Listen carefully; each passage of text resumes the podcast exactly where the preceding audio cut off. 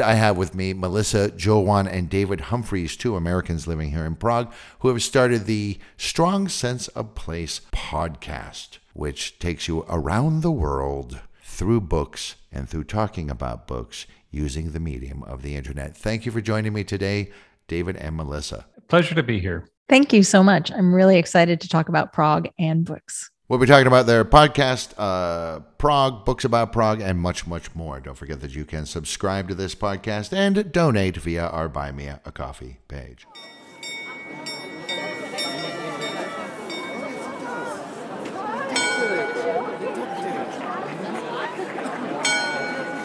A city is much more than just a collection of buildings. It's a location, it's a history, it's a culture, it's ideas and ideals, and a city is also, most importantly, the people in it. This is Prague Times, the podcast that takes a look at the city of Prague in the Czech Republic. With more than a thousand years of history, there's a lot to talk about. We'll talk about the past of Prague, but we'll also talk about the city as it is today, future plans for the city, and much more. It's Prague then, Prague now, and Prague later. And this is Prague Times.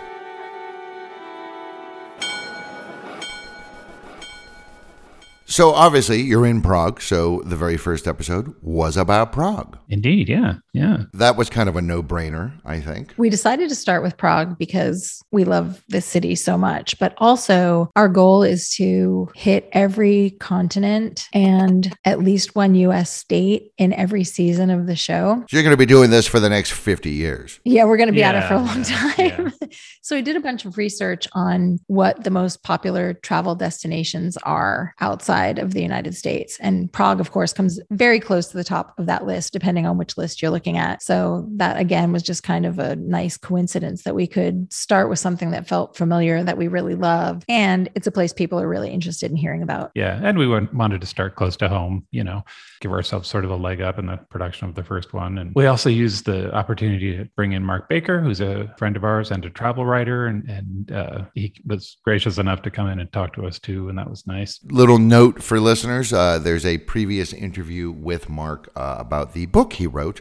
Uh, all about his early days here under communism and then kind of sort of during the Velvet Revolution, though he wasn't actually in the country for it. Uh, so you check the episode notes for it, links to that.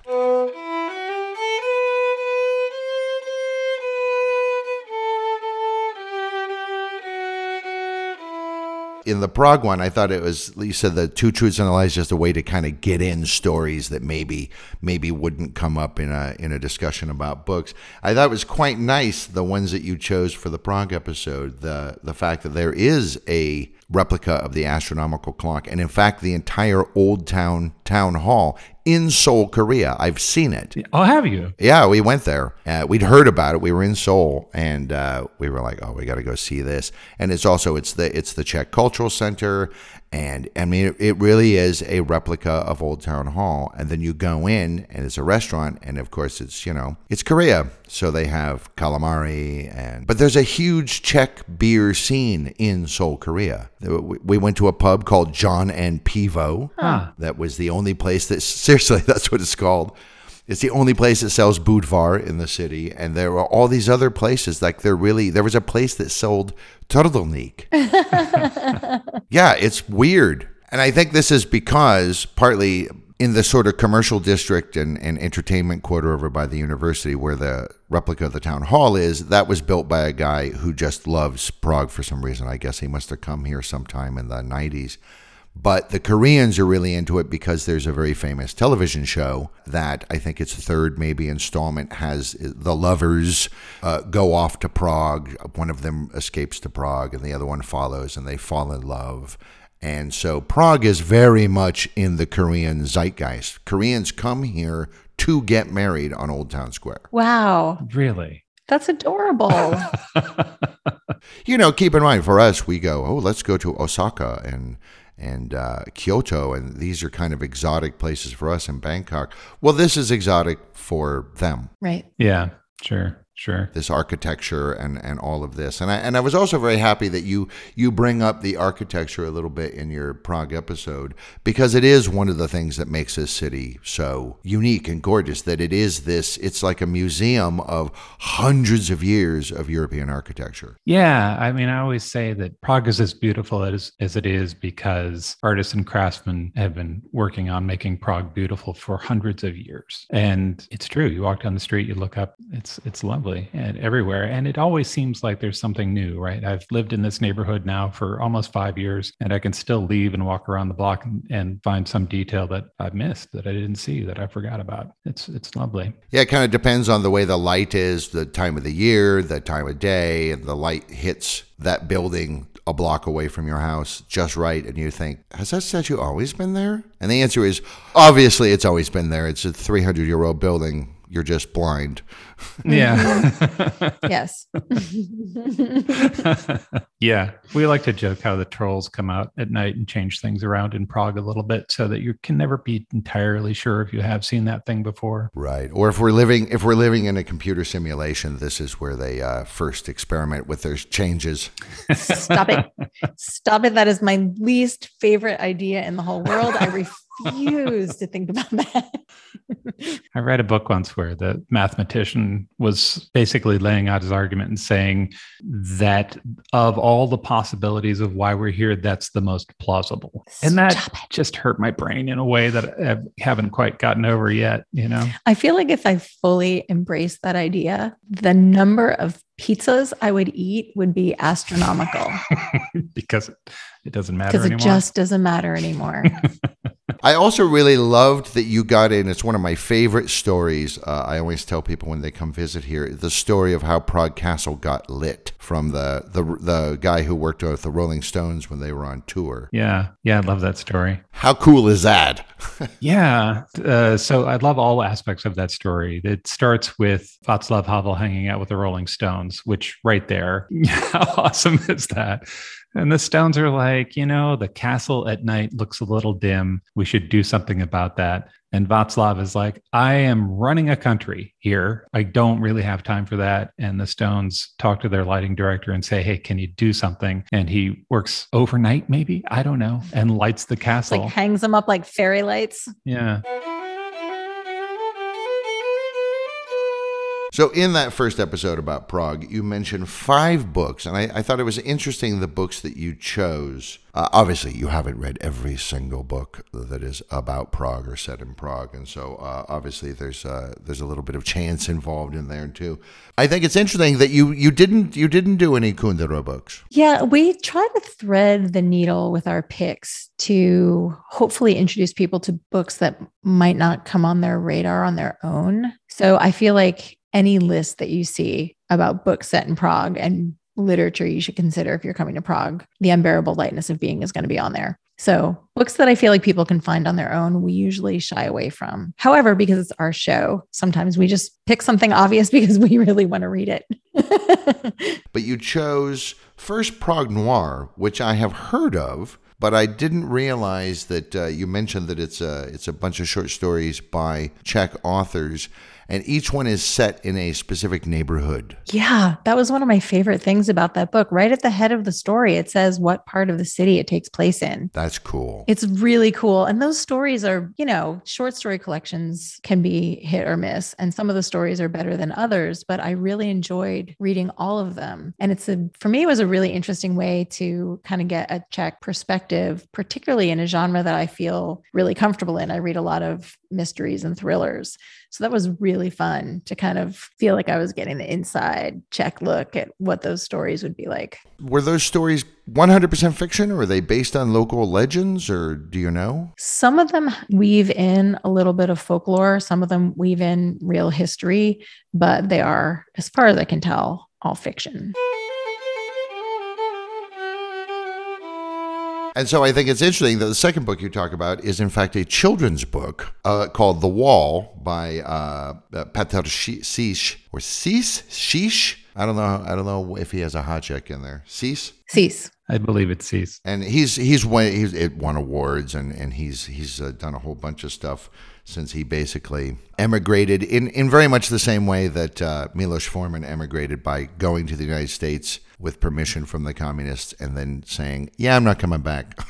um, yeah, he has a, just a fascinating life. In addition to this book, the book is a children's book written about basically the years around Prague Spring. Um, so it starts with him um, going to school and learning how to be a good communist and what that means, and then gets into about the same time that he gets to his adolescence. Prague Spring starts up, and he starts a rock band, and he goes and sees the Beatles, uh, the Beach Boys, and and then the tanks roll in, right? And it's still for me like the best retelling of that era that I've seen, right? It is it gives you a lot of facts, but it also here's what it felt like to to go through that. Right. The the the, the period that's uh, often known as uh, normalization, which is you know while so much of the rest of the world in the 1970s, certainly in the Western world, was going through this kind of hey, wow, maybe we can be freer than we thought before and more individualistic and more, uh, you know, experimentation with drugs and, and ways of living together and uh, interracial harmonies and uh, gender and this and this. The communist European countries were going through this clampdown where nothing, you know, when I first moved here in 93, I saw this three old guys and a poodle that jumped back and forth through a hoop uh, on Old Town Square doing just the most amazing Dixieland jazz. Afterwards, I said, How did you even learn that authentic a style of Dixieland jazz? And the guy said, Because in the 70s it was forbidden. So, of course, we learned it. yeah, exactly. But the, the book itself, I, I, you know, just have a ton of respect for it. It's an awesome book, and it's a children's book. So you sit down to read it, and you know, it's over in forty-five minutes. It's got chunks of his diary in it, so you can read through that. It's just a great book, really lovely book. And then the next book, talking about the Prague Spring, is in fact a nonfiction. Oh, is it nonfiction or is it a fictional book set during uh, the Prague Spring? It's a novel set during Prague Spring. Right. And this is Simon Mawer, who also did uh, The Glass Room, which is that uh, sort of fictionalized book that was nominated for a Booker and all this about the Tugendhat Villa in, in Brno. And Prague Spring is a follow up book to that, where uh, it's basically about the Prague Spring. Yeah, the thing that I loved about this book, okay, first, Simon Mawer is a really powerful writer. I feel like he's more on the literary side, but it's really readable and accessible. So for people who are kind of shy about, you know, anything with the L word attached to it, I, I mean, I think his books are really fun in addition to having some it's called subtext, right? There's a lot going on in the plot, but then there's also the things going on underneath the surface. And Prague Spring is really fun because the plot points, if you describe them, it sounds like an espionage thriller, sort of, but there's a lot going on in the characters' minds and in between the characters, and big feelings, lots of action, and a really visceral description of what it was like to wake up and see tanks in Wenceslas Square. And it's interesting. Simon Mawer, like I said, he he wrote The Glass Room. He wrote this book about Prague Spring. He also wrote a novel about uh, the great great uh, nephew of Gregor Mendel, who was the monk living in the city of Brno, that uh, is considered the father of genetics. And then he went and wrote a nonfiction book also about Mendel. So like he's got a real attachment to this place. Yeah, he does. And I love like if you look at his books, like just listening to you describe Mendel's dwarf, he just seems like a person who is so curious about the world. And then he digs into a subject and writes a novel about it. Yeah. Thanks.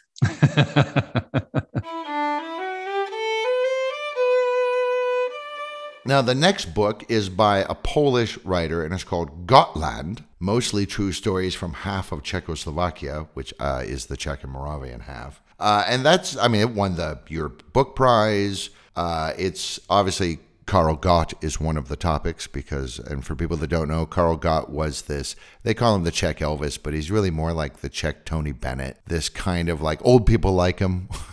you know, this kind of, he's like a crooner. He's like a communist era crooner, you know. yeah, he is a crooner. That's right. Yeah. And he opened up his home in Prague 6 as a sort of a living museum. He would inhabit part of it, and then the other part people could just walk through which he finally stopped doing because people kept jumping the ropes and like he's having breakfast in his bathrobe and oh somebody wants a selfie. Oh gosh yeah. Tourists are there. But it, you know, the book talks about a bunch of stuff. It talks about Tomáš Baťa who's a super interesting character. Uh, it talks about kafka's niece who basically she was a front for blacklisted authors. They could use her name to get published under and get paid. Like it's a really interesting collection of nonfiction tales. I agree. it's a it's a really great book. I it's difficult to find in English right now, um, but uh, it is a really great collection of essays from Mariusz Szczygieł about his sort of uh, angles on the Czech Republic, and you know how he's. It kind of has the feel of um, I don't know anything where where they're showing you multiple slices of something so that you can get a picture of the whole. But yeah, his like his essay on Bata and the the family was worth the price of admission for me. It was just a it's a really great essay on how they got started, what they had to go through, their exodus to the United States, the return here, um, what happened to that town. And it's told so well. It's told in these little chunks of paragraph so that you kind of get a very like uh, cinematically, they would be sort of quick cuts through the decades. Um, and I just have a lot of respect for it. and it was, it was a great read. But then there's the other essays in that book too, which were also just fascinating, right? You're um, reading about Goebbels' mistress and what happened to her. And like you said, Karl Gott's life and opening up his house and sort of comparisons between Gottland and Graceland and how those are the same and also different. You know, I think it's interesting. A lot of these Slavic writers, I mean, we mentioned Kundera. Um, uh, I think of some Polish writers as well. Russians, not so much, but but the the rest of the European Slavic writers are very into this, almost like this pastiche uh, method of storytelling. Of of like you said, these little snippets that they don't sometimes they don't even take the time to connect them for you. They just assume that you'll do it. And so it all kind of blends together. It's it's it's in many ways it's more like czech friends of mine will say i like that style of, of writing or even of, of um, filmmaking because it's much truer to life and how we remember it for me, it always feels like when you're sitting in the pub and someone's telling you stories from their life, they don't generally start at the beginning and go through the middle to the end, right? You just kind of ping pong around in your life and their life. And then you get a picture of that person, more like a drunken conversation, I guess. Yeah. One of the best biographies I've ever read was a biography about Frank Sinatra called The Way You Wear Your Hat. And that was the same thing where you got little snips of his life and people talking about him, and they seem to be random. And then you read through it and you get a full picture. You know, you, you get the complete idea. And somehow it is more entertaining and comes quicker. Um, but- well, and it makes it made him feel more like a human being than a collection of facts and dates could do. Yeah. That's a great book. When you when you go back to that sort of I'm going to tell this story in linear time, you have this almost like the weight of historical storytelling uh, sort of puts a gloss on things as opposed to this life as it's lived and remembered and, and recounted. It's so it's the difference between something like Frank Sinatra was born in 1915 in Hoboken and you're reading that versus well, you want to know about Frank? I'll tell you about Frank. And they started with a story where like And then the last book was H H H H. The the uh, which everybody tells me I have to read. I haven't read it. I read uh, that's Laurent Binet, and I read his more recent book, The Seventh Function of Language, which I just adored and I thought was screamingly funny and wild. But this uh, this book, everybody was talking about it when it first came out and was translated into English uh, back in 2010. And it's all about Heydrich, and it was made into the film The Man with the Iron Heart uh, around the same time that another film about the Heydrich assassination was also made here in Prague. And uh, everybody just says this book is like that's one for the ages. Oh. Yeah. Such a good book. Oh, it's so good. When people ask me about the best books I've read for the show, this is in my top five.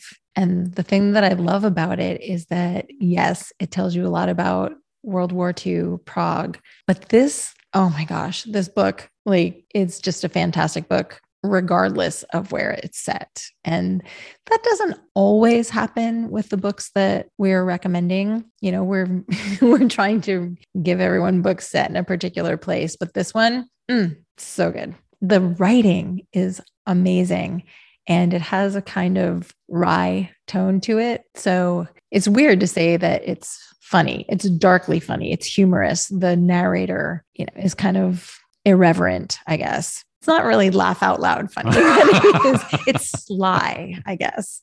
Yeah. And surprisingly moving because sometimes when you get that kind of removed narrator, you know, it's a little glossy and doesn't necessarily hit you in the feelings. Yeah, it's fantastic.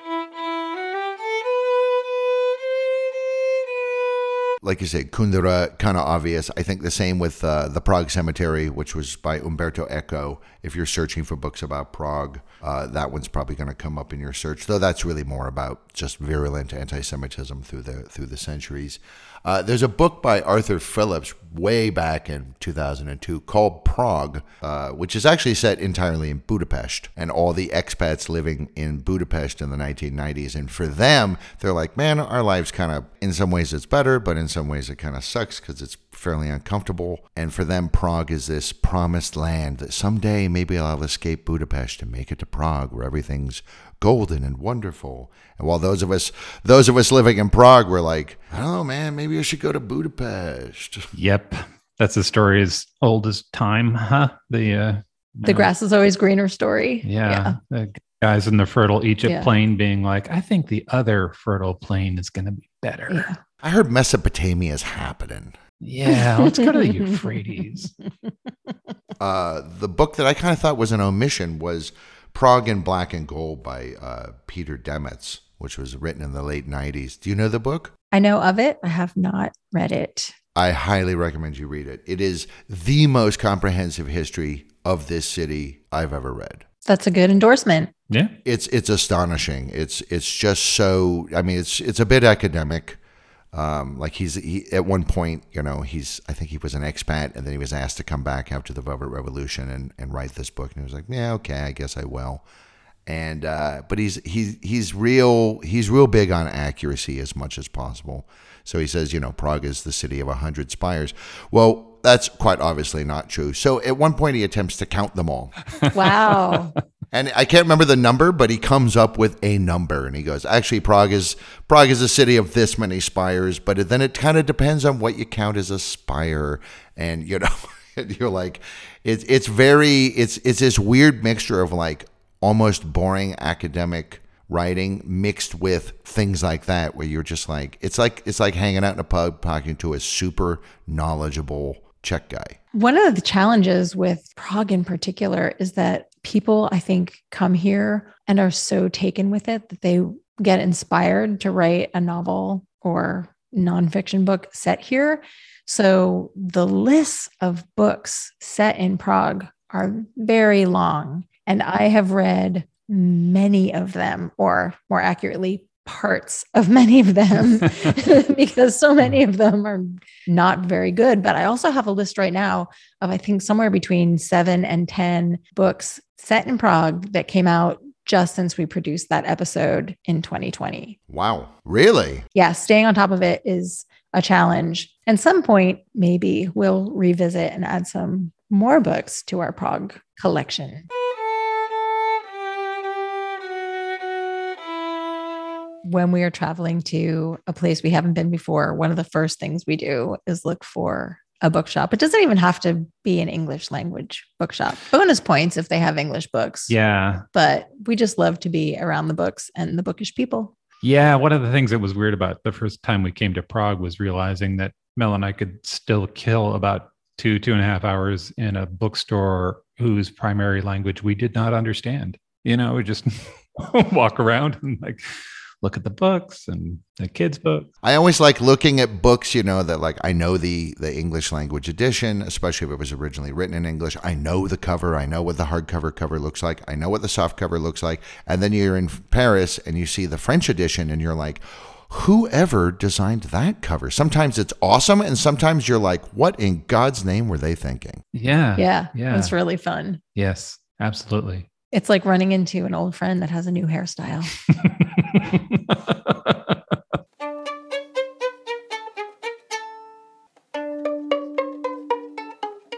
So on your website, of course, you have a, a rather comprehensive list of uh, sort of how the website's organized and some information about yourselves, including some of your favorite books. And you also have uh, three books that the cat Smudge loves. uh, mainly, mainly uh, a big book because it's good to sleep on. But uh, but I noticed that one of Smudge's three favorite books is written by Miroslav Šašek, who is a or was a uh, a Czech writer of uh, travel books. Yeah, those books are beautiful. This this is the world by Miroslav Šašek. Dave's Dave's looking at me. Sorry, we're having a meltdown on our end because Dave's looking at me because he doesn't remember what we're talking about. Yeah, I don't remember the book. Yeah, they're um. This is the world. Oh yeah, yeah, yeah. Of course. Yeah. Yeah, he's lovely. Did Smudge get into this book before you guys moved here? Because perhaps Smudge was subconsciously moving you towards a move to Prague all along. Smudge is mysterious, um, but I think uh, she has that book because I bought that book because Šašek is just such. I just love his work. It's so I don't know. Like I It has a very strong sense of place. It has a very strong sense of place, and I like aspire to make images like that. Yeah. It just does a, such a nice job. Yeah. So David's other alter ego is cartoonist because he went to the Center for Cartoon Studies in White River Junction, Vermont, and has a master's in cartooning. Hmm. So, in addition to our vast library of novels that I've collected, we have so many books about illustration and photography because he's sitting here nodding quietly because he won't talk about himself that much. But Dave is a really good illustrator. You know, he's the more visual of the two of us. So the illustrations on the website, they're yours, David. They are, yeah, yeah.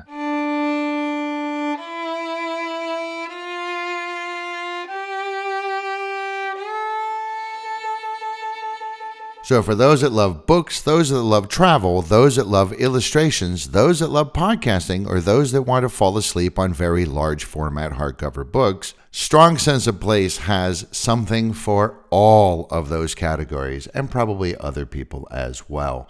Uh, don't forget to check the episode notes for links to many of the things that we talk about in here in this uh, episode of Prague Times, as well as some of the books that uh, David and Mel have talked about, and a link to their 30 page free downloadable reading atlas. Once again, check the episode notes for links to uh, the books we talked about, the podcast, and uh, so very, very much more. Thank you very much, Melissa and David, for talking to me today. Uh, you know, I guess it's going to keep going on in the future. We all live here. This stuff's continuing to go on. Technology exists. Podcasts, hey, the future is bright. We live in the future. Yeah. And it's, yeah, awesome. It is awesome. Okay. All right. Okay. Yeah. All right. It will be awesome again. How about that? And of course, once the podcast exists, so once restrictions are lifted, boom, you have your next, you know, 40 holidays planned.